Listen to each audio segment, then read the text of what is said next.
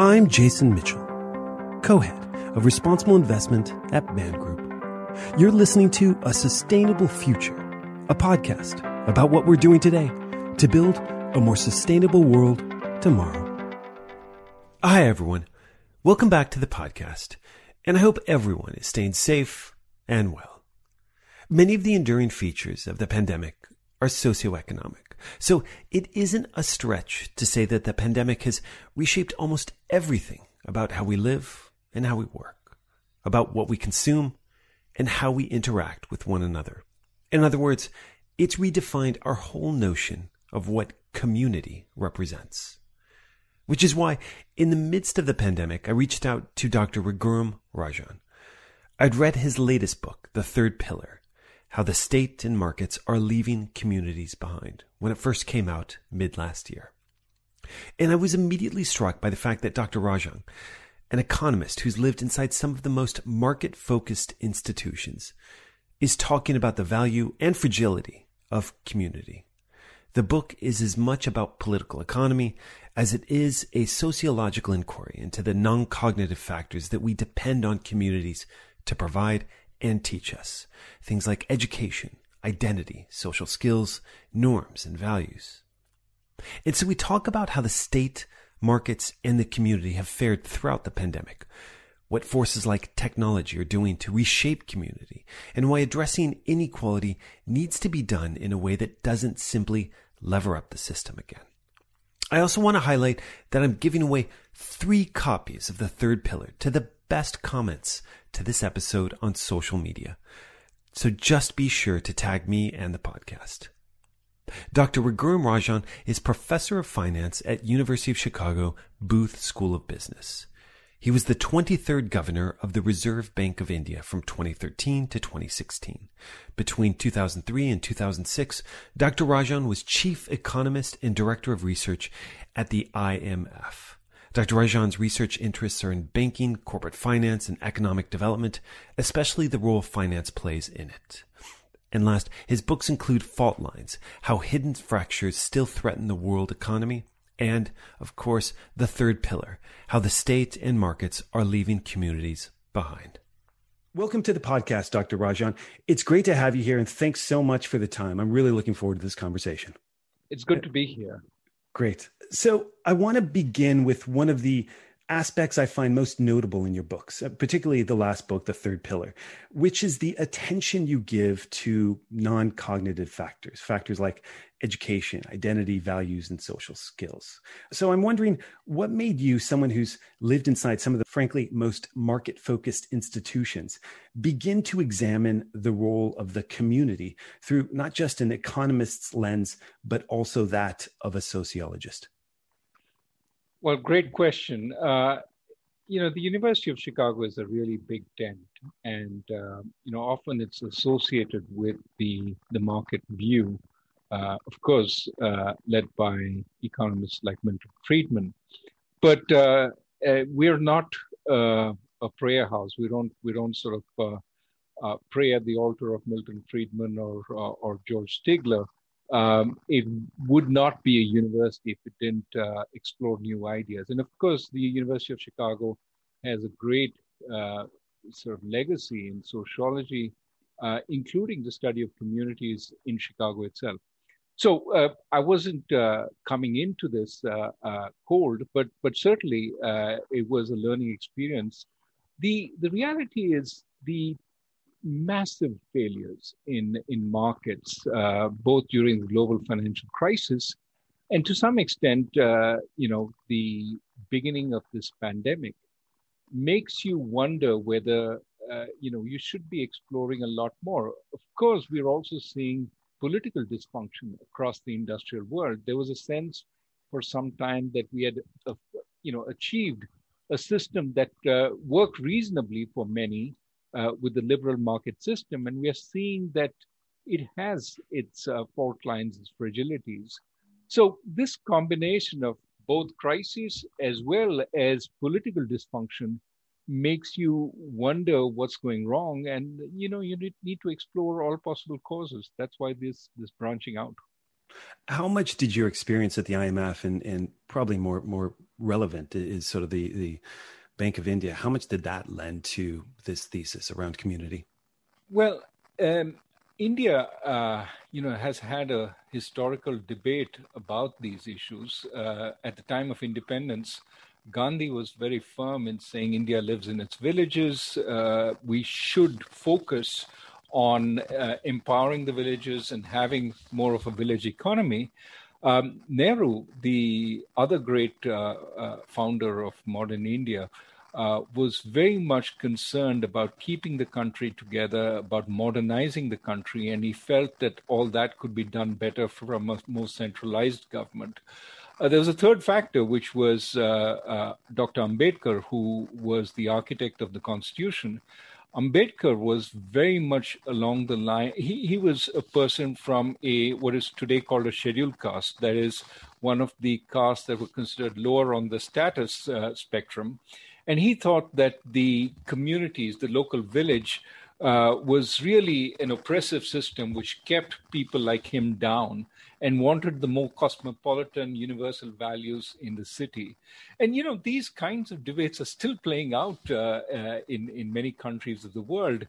Uh, decentralization is something a lot of people talk about as useful to empowering people, but the costs of decentralization sometimes are seen as fragmentation of, uh, of national unity and sometimes as uh, a way to uh, empower uh, the segregationists, so to speak. So this debate is ongoing. I think we can revisit it given the advances we have in technology, given the changes in the world. Um, there is a reason to think about the community once again as a center for activity, and we can make it work better than we could in the past.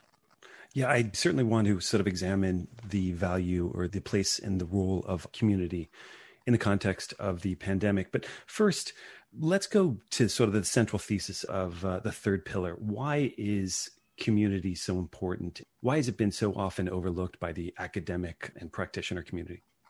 So think about the three pillars, right? Uh, uh, the first pillar, uh, let's say, is is markets, the economic pillar. And the second pillar is the state, the political pillar. And much of the 20th century was debates about how much market, how much state. And, you know, the uh, impression is by and large, markets won out. Reality is that uh, markets and the state grow together. If you look at rich countries, they have very big states also as a fraction of GDP, lots of bureaucrats, lots of uh, state spending, often because one, markets uh, tend to be volatile. To buffer the markets, you need a whole social security system. You need many forms of uh, of insurance. And second, markets when they spread like to have common governance. So as the market spreads across the nation it's much harder to have each local market governed by the community. Instead powers get taken away from the community to the national uh, arena. Example uh, banks used to be regulated by the towns they used to be located in in the united states. Um, as you know uh, banks spread across the state it was regulated at the state eventually, as they went uh, across the nation, they were regulated uh, by the nation's capital. And today, you know, many banks, in, uh, the regulations for banks are set in Basel, um, away from any national capital. They're sent internationally. So the point here is that the two pillars are symbiotic, they grow together, but they crowd out the third pillar, which is the social aspect of the community. The more actions take place in the market, the more you, uh, instead of uh, you know getting your uh, neighbors' uh, children to look after your kids, to babysit your kids, you hire a professional babysitter from an agency because those agent the agency has strong credentials. The ties between neighbors break down. So expanding markets tend to come at the expense of some community ties. You no longer go to your neighbor for midwife services when you're uh, when uh, when the woman in the house has has a child, instead you go to the hospital. Uh, but similarly, um, as markets grow, governments also grow. Powers go out of the community to the national arena. Uh, classic example here is the European Union, where you know it's absorbing a lot of powers in order to create a uniform, homogeneous market across the union. In fact, this was one of the biggest concerns in the Brexit movement. Let's take control back because too much has migrated away. Not just control back from Brussels, but control back from London. So the central thesis is the community has weakened, but at a time that it has become really important to provide people the skills and the abilities to compete in this uh, in this uh, integrated global economy, a lot depends on the community. Your schools, the quality of your schools depend on the community you're in. The quality of community colleges depends on that. Safety uh, around your neighborhood depends on that. The kinds of values kids absorb depends on that. So so much depends on the community, but the community itself is atrophying. Uh, and of course, the community is important for one more problem in the future, which is loneliness. More and more hmm. people are growing old without a family. Um, they've got divorced, their children have moved away, and loneliness is increasingly a disease. And again, without a community, uh, we don't have much support. Now, that's that's the reason why I think it's very important to focus back on the community to ensure a more level playing field for people starting out and to ensure some support um, at the end of life for uh, many people who don't have it today. Does that mean it's it's effectively a structural problem, a sort of community being the weakest pillar among these? You know, the markets will always sort of have an inherent nature to concentrate wealth. The state will always look to sort of expand welfare services. And in those respects, what is the sort of inherent nature of community? It is always under threat. That's that's exactly right because there's a natural logic to the other two. Now, the community depends to some extent on people missing out on the social aspect of life and constantly reinventing new ways of getting together, right? I mean, for example, in many uh, US neighborhoods, um, it turns out that uh, the expansion of markets, the expansion of the state, um, the anonymity uh, of city life means uh, you often don't know your neighbors. Well, how do you reconnect? Well, you start trying to reconnect through whatever uh, organizations you have. Sometimes you set up new ones. Sometimes you make uh, older ones work uh, for you. So schools are a important source for people to get together uh, in in uh, some of these uh, urban communities in the United States, you meet other kids' parents, you start socializing with them, uh, you sort of uh, uh, you know grow up with them as your kids grow up through schools, and that becomes a network that that creates stronger neighborhood links and so on. So um, there are a variety of ways, but it is true that uh, you know the community is probably the most fragile pillar, which is one reason why I emphasize in the book we have to actively reform in order to strengthen our communities. Today, as much as inequality of uh, of skills and therefore inequality of incomes is is an important factor in the kind of fractures uh, that are emerging in our society, inequality of place is also hugely important, as you well understand in England, with the uh, you know concern today about leveling up. Uh, that's because so much activity, so much wealth is in London, but so much opportunity to improve yourself is also in London. While those opportunities have uh, have vanished in other places. Again, um, when we come to the pandemic, there are some silver linings in what we've learned from the pandemic, which will hopefully equalize some of these differences across places. Yeah, I, I do. It's a great segue into that because I, I, do think that I mean the pandemic as well as the uh, the recent U.S. election, um, they both seem like powerful opportunities to reflect and examine on the resilience and fragility of each of these pillars, especially community.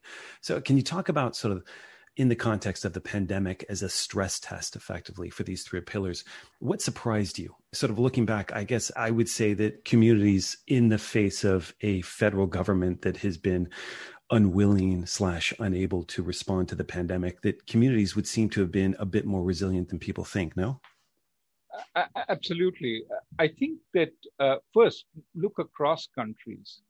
Um, which countries have been more successful in dealing with the pandemic, often it is, commu- uh, it is uh, countries that have you know, found the right mix of centralized decision making and decentralized decision making, but who also have strong communities to fill in the gaps, the holes left by the market and the state. Um, you know, we all know that China has been really successful. Uh, of course, there have been other uh, North Asian countries like Taiwan and Korea that have also been successful in containing the pandemic. But one of the important factors in China has been community activism. Uh, you know, each community set up its own monitoring board to see who had been flagged uh, for you know having uh, having the virus or being in contact and uh, you know to some extent and this some people may find extremely intrusive perhaps it is but in the face of a pandemic you had neighborhood watch societies making sure those who were flagged were in fact staying at home and quarantining and not coming out. So that was one example of the community enforcing certain norms of behavior. Uh, but in other communities uh, in in England, in the in the US, uh, uh, you know, kids, young younger people got together to uh, essentially do the shopping for all the elderly, saying, "Look, we don't want you to go out and risk getting getting infected. less of a danger for us. we're going to go do your shopping." So delivery services like this started up entirely voluntarily. In India, a huge number of migrants uh, sort of uh, were left without support in the cities uh, when there was a lockdown. They started walking to the villages.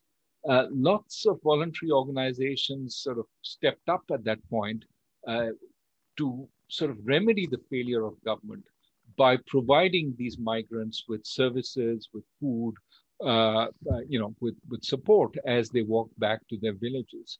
So these are all uh, great examples uh, of um, people stepping up to fill in the gaps. There are other factors in the pandemic which are, are also worth noting that, um, you know, um, the uh, in, in countries like South Korea, in countries like uh, uh, Germany, um, the central government basically set broad norms on how to deal with the pandemic, what kind of triggers, etc. And maybe uh, broader purchasing of, uh, of PPE and allocating. But the localities, the communities, uh, the, the states, the regions, they decided uh, how the lockout patterns would be, uh, lockdown patterns would be, depending on the kind of people they had uh, and the necessities, the, the, the work, work habits, etc. So there you had the right mix of centralization and decentralization something I talk uh, about a lot in the book, the importance of subsidiar- uh, of following the principle of subsidiarity, push decisions down to the lowest level where they can be taken effectively, because uh, that gives people a sense of ownership, a sense of empowerment. They will do more when they know they're in charge of their future than when you take away everything from them and say, "Thou shalt obey." Uh, the commands come on high from on high without any sense of what the local is about. So uh, that all we, we're learning all this from from watching what's happened in the pandemic. It can be applied more broadly. But this the silver lining I wanted to point to is that we've also learned to work at a distance, certainly in industrial countries. Um, you know, we certainly resent being on video conferences all day, but uh, the alternative of uh, a one hour, one and a half hour commute in the morning to office and back, even in normal times, uh, maybe we will learn to work more in a dispersed way. More towns, uh, 100 miles, 200 miles from uh, London, uh, will have people with relatively high incomes who go in once a week to their offices, if at all, and as a result, not only do the cities get more decongested, but you get a lot more um, economic value, uh, incomes moving to places uh, some distance away. My hope is that what we've learned about doing services at a distance helps us spread economic activity far more. And that's going to be very useful for spreading uh, strong communities. Yeah, it, it, certainly seems that the pandemic has primed or uh, call it reactivated the role of the community in, in different ways. But what do you think about the other pillar, markets? And we conflate the economy and markets in that. But one thing seems incredibly clear there's a clear divergence between sort of markets and the real economy. And unfortunately, what that means for amplifying, in many cases, inequality. It is certainly true that equity markets seem to be, you know, touching new highs every day um, across the world, not just in industrial countries. And, um, you know, to some extent, um, this is a function of government and uh, central bank support, right? What we saw in the beginning of the pandemic is every large central bank basically uh, pulled out all stops in trying to help um, businesses survive by cutting interest rates to the bone, expanding credit. Governments also expanded credit guarantees. Uh, a huge amount of support has been given uh, to the real economy uh, to try and build a bridge across the pandemic. Now, um, what that has meant is that uh, given that support is freely available to everyone for the most part, um, the most capable firms, the firms that have been strongest, uh, we know they're going to survive for a long time. We know they're profitable. And so when we are discounting their profits at the low interest rates that prevail, um, you know, their stock price goes through the roof. And so, uh, um, you know, also the sinister aspect of that is the smaller firms in the industry are going to have a harder time surviving. And so uh, that's going to give more space for the large firms to expand, the more efficient firms, the firms that have figured, figured out new technologies of uh, improving their, uh, their work uh, processes during the pandemic. So uh, there is an element of, um, you know, uh, a very strong element of the pandemic uh, increasing inequality between firms, making the stronger firms even stronger. A lot of the inequality between people is actually an inequality between firms. If you work at Google, you're very well paid. If you work at the local laundry shop, you're not very well paid, and there is a huge difference between those two. Um, so, so it is going to exacerbate inequalities. It is going to, I mean, we've seen that uh, you know the educated, the skilled uh, in service industries uh, can work remotely far from any concern about being infected, while frontline workers, of course, are in day-to-day contact with it. So uh, both inequality as well as risks are exacerbated by this this this crisis for sure. Um, I also think that that uh, you know we we haven't yet seen the worst damage that the pandemic has done to small and medium enterprises, etc. It's been masked a little bit by the extent of support that has emerged. Of course, we all know small businesses that have closed, but my sense is that if that support is removed, uh, a lot more damage uh, could occur, will be seen, and certainly is occurring in emerging markets because the support there has been lower. So um, this pandemic, pandemic is by no means over, and the damage it has done is by no means fully out out there, and it has exacerbated inequalities, which is one reason that every one of us should be concerned mm. that when we get over this, uh, it's not over yet. There's a lot more work to be done are one of the clear messages in the third pillar is that rising inequality is undermining communities. You've said that. But to go back to your earlier book, Fault Lines, um, which I really enjoyed, but you have a great chapter in there called Let Them Eat Credit. Uh, and you note that the global debt problem was caused by low and medium skilled workers' pay, lagging inflation because of globalization and computerization. And, and to maintain lifestyles, credit was needed to effectively fill in the gap with inflation which is the source ultimately of the debt bubble. And I'm wondering how you sort of build on that going forward in terms of seeing a sustainable solution. In other words, how do we make Western democratic society sustainable in the face of so much inequality without having to lever up the system? It's a it's a profound question because um, I do think we are in danger of uh, going from crisis to crisis as we use debt to paper over problems. Uh, we used it in the um, in the pre-global financial crisis, um, you know, um, that chapter "Let Them Eat Credit" was essentially saying housing uh, was seen as a way to substitute for the lack of good jobs by giving people a, an ATM, uh, um, a house which they could borrow off as house prices increased. And uh, it was thought this was, you know, there was no uh, end to this. It could go on forever. Well, it went on for a long time until house prices plummeted, and then it, all came crashing down, and home ownership actually went down after that.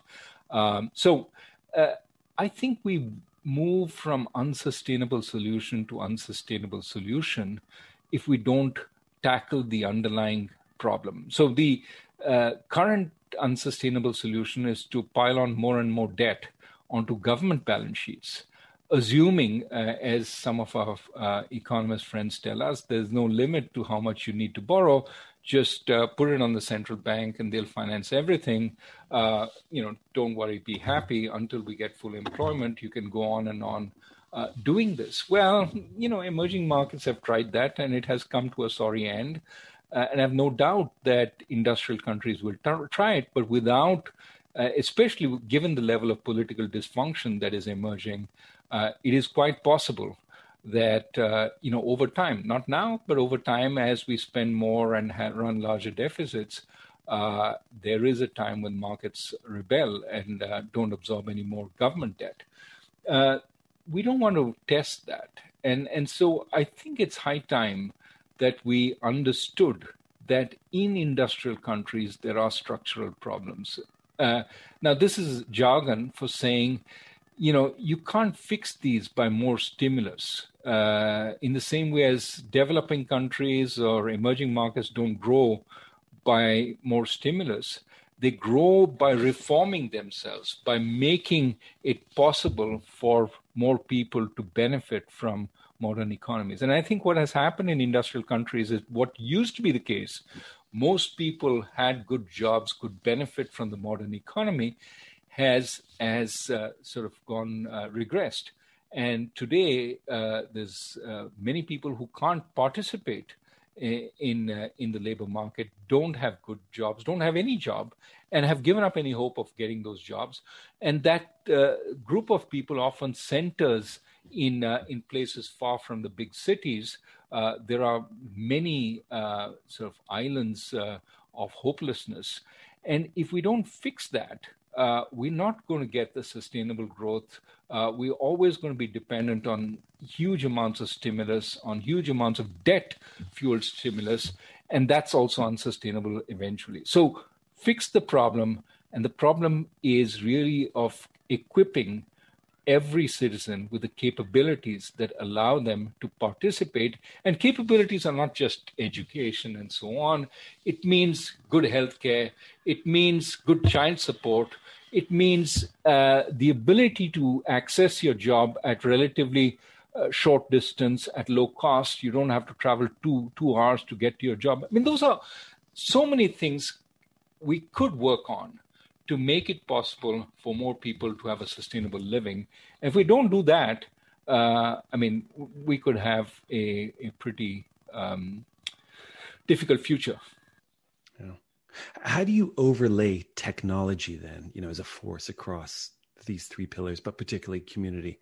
Uh, and, and I guess we, we've talked about this a little bit, but how do you how do you think about the trade offs that we are making? Um, so, for instance, um, you know, you, you find a higher use of of Amazon, for instance, you know, to uh, to, to distance rather than go to the store. Um, in some cases, stores are closed, but that comes at a cost. Of, uh, you know, obviously, sometimes at local unemployment. Track and trace applications. You know, there's a trade off between sort of safety and potentially the cost of data privacy, privacy rights. I think you've spoken before about Uber and sort of the gig economy and, and the long term implications of that technology by itself often is relatively neutral, even dynamite, right? Uh, um, as uh, I don't remember who said it, but but nevertheless, I didn't say it. Somebody else said it first, which is that uh, you know dynamite has uh, the potential for great good, right? We can move mountains and build roads uh, across them, uh, tunnels through them, but we can also you know blow up our neighbor's house. And uh, so there's good and bad embedded in dynamite. It depends on on the user and their intent, as well as protections to make sure it doesn't get into the hands of the loonies. Um, so I think that's true of every technology. And and what we need to ask ourselves is is there a way we can shape the use of technology uh, towards uh, the better rather than the worst. Now, one has to be very careful here because often uh, the value of technology comes from serendipity, right? Uh, the uh, inventor thinking, thinking, and suddenly discovering a use which we hadn't thought of before. Uh, you know, those what's it, stick stick stick on notes uh, sticky notes is an example. Uh, earlier, it was thought, you know, what's the use of this uh, this gum which doesn't quite stick? Well, it was very useful in temporary notes that you want to stick on uh, on on your um, uh, blackboard to remind you of doing uh, to do something or the other. So, I mean, there's a lot of serendipity involved in technology, so you don't want to constrain it too much by rules. But we certainly know that it can be used for the good as well as for the bad. So you just mentioned Amazon. Yes, it crowds out your local store. And uh, increasingly, I mean, of course, so many bookstores have closed because you can order the book more cheaply on Amazon. At the same time, uh, Amazon offers opportunities. Amazon and whatever these big platforms are offer opportunities for small sellers, uh, small producers to say, look, can I um, um, can I sell to a much bigger world? It offers the opportunity for a lot of niche producers. Uh, I saw yesterday this example of this Korean manufacturer of uh, of chalk. You know the, the, the, chalk you use on the on the chalkboard. Uh, well, it's very uh, good chalk um, with some you know uh, fancy technology, but but handmade. Uh, using fairly simple equipment.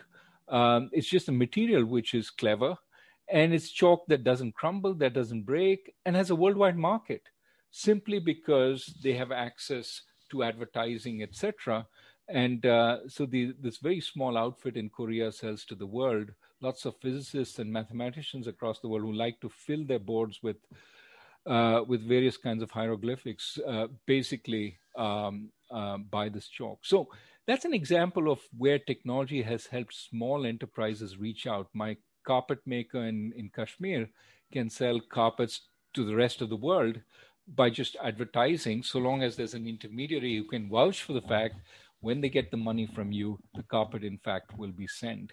So uh, there are lots of possibilities. Um, and what we need to do is enhance the possibilities learning i mean one of the things we've learned during the pandemic i can teach my course which i teach at the university of chicago's booth school i can teach it online uh, uh, with i would say 90% effectiveness. Not not 100% it's always better to be in class uh, as a teacher. You get feedback. You see what people are saying. You see them going to sleep so you know how to be, that it's time to be a little more interesting.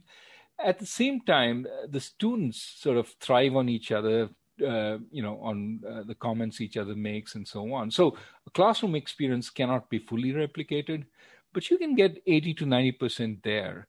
And so how much, how many more students can we teach if in fact that is the case at a high level? Mm-hmm. So these are all, you know, the good side and the bad side of technology. And, and I think it can be as much a solution as it's a problem. Uh, let me add one last point here. I mean, we talked about uh, technology and the pillars. I've talked about technology and the community. Um, the community can be stronger because it can engage more people in the community through technology, social media. I send out something saying, look, we're all getting together in the park to clean it up. Volunteers, please come. Okay. A uh, number of young people show up they build bonds in that. That's one one way. The there's an app called the SeeClickFix app, which I talk about in the book.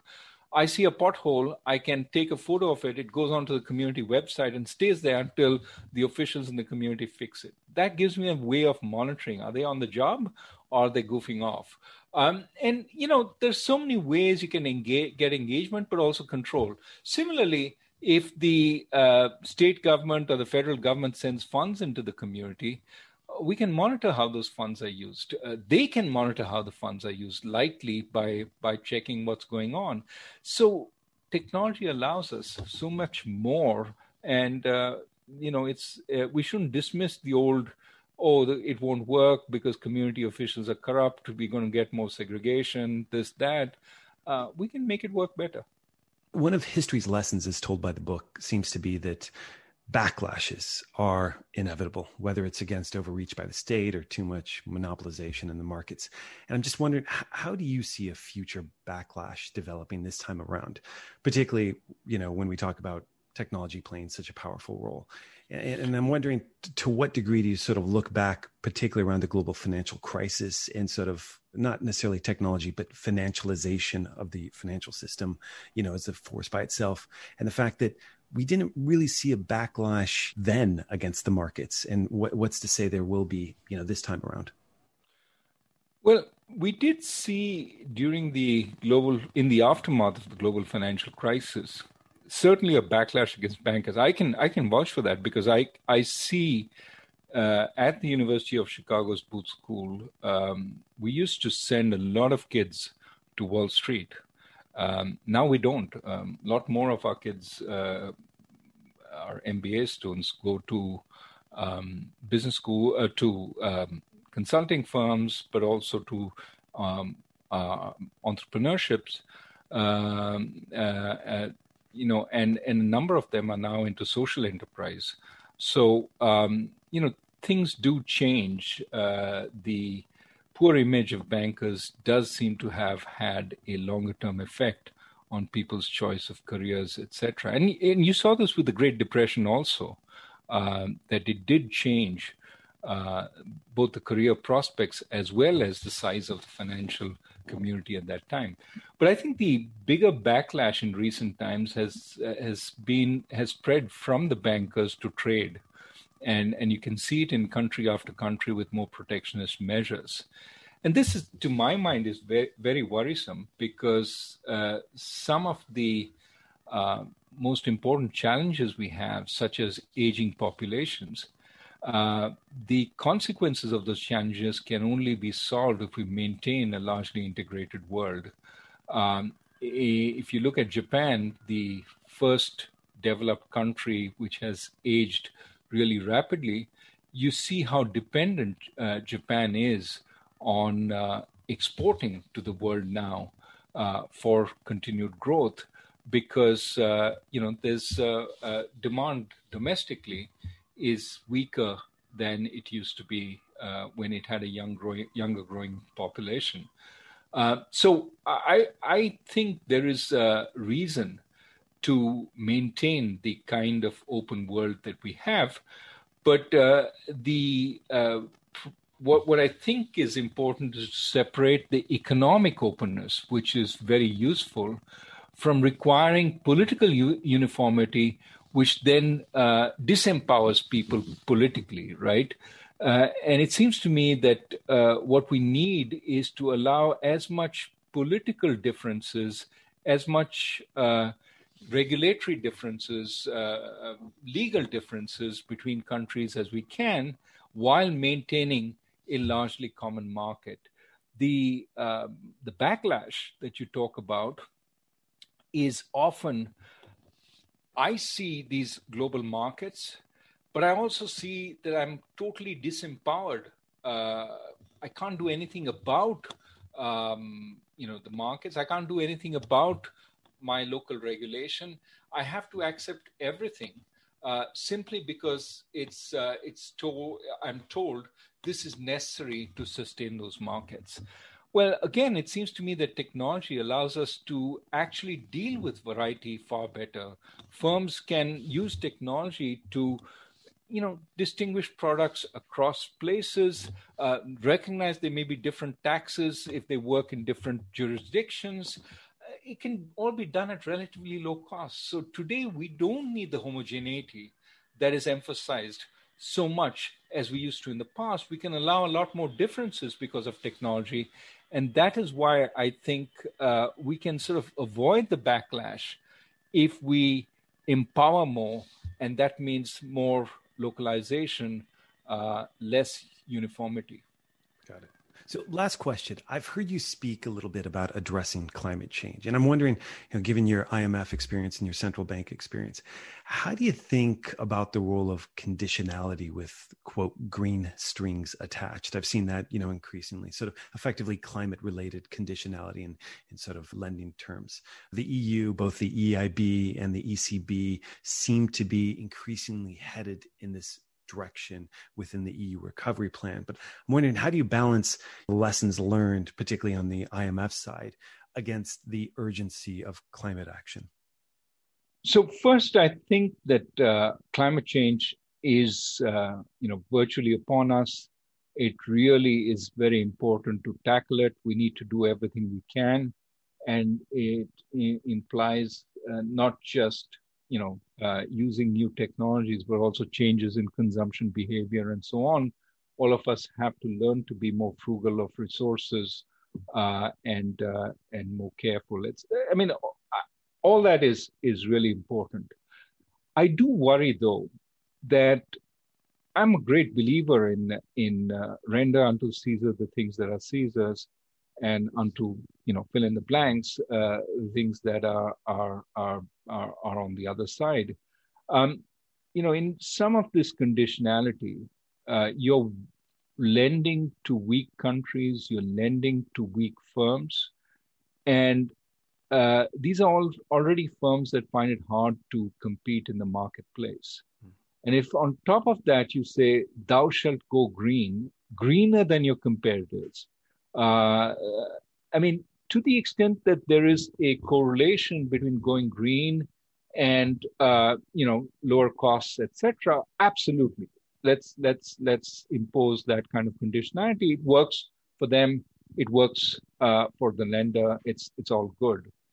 But to the extent it involves costs, and and one of the dangers is sometimes we act as if going green has no cost. It's all it's you know you do well by doing good no, sometimes it's costly to do good.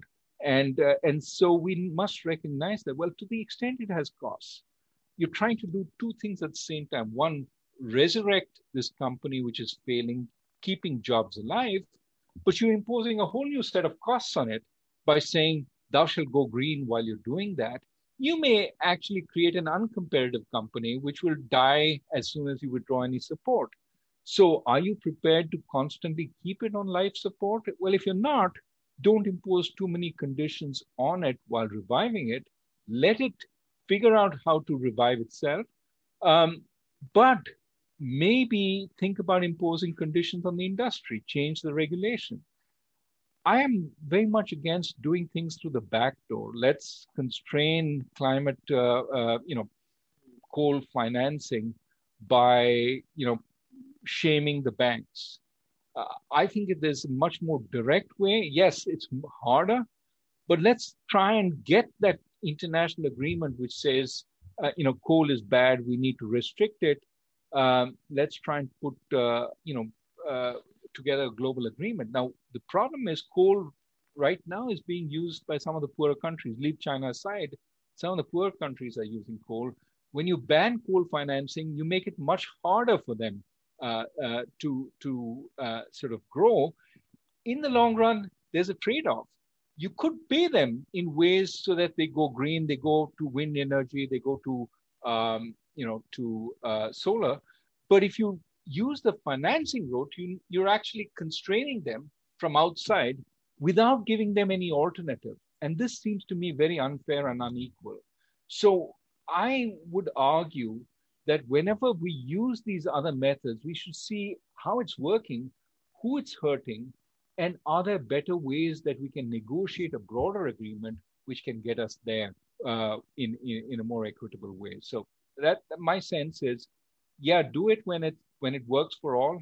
Be careful about it when it imposes more costs, especially when you're imposing it on relatively weak agents. So it's been fascinating to discuss how the three pillars, i.e., the state, the market, and the community, have fared through the pandemic, why the value of community is so vital, and what needs to be considered towards rebalancing this equilibrium. So, I'd really like to thank you for your time and thoughts. I'm Jason Mitchell, co head of responsible investment at Man Group, here today with Dr. Raghuram Rajan, professor of finance at University of Chicago Booth School of Business and former governor of the Reserve Bank of India. Many thanks for joining us on a sustainable future, and I hope you'll join us on our next podcast episode. Thanks so much, Dr. Rajan. Thank you. I'm Jason Mitchell. Thanks for joining us. Special thanks to our guests and, of course, everyone that helped produce this show. To check out more episodes of this podcast, please visit us at man.com forward slash RI dash podcast or look for us on iTunes, SoundCloud, Spotify, and Podbean. And last, this podcast is an open educational resource. It's meant to be shared. And if you enjoy it, please take a second to review it on iTunes. I'm also really interested in your views, ideas, and opinions. So feel free to drop me a line at jason.mitchell at man.com.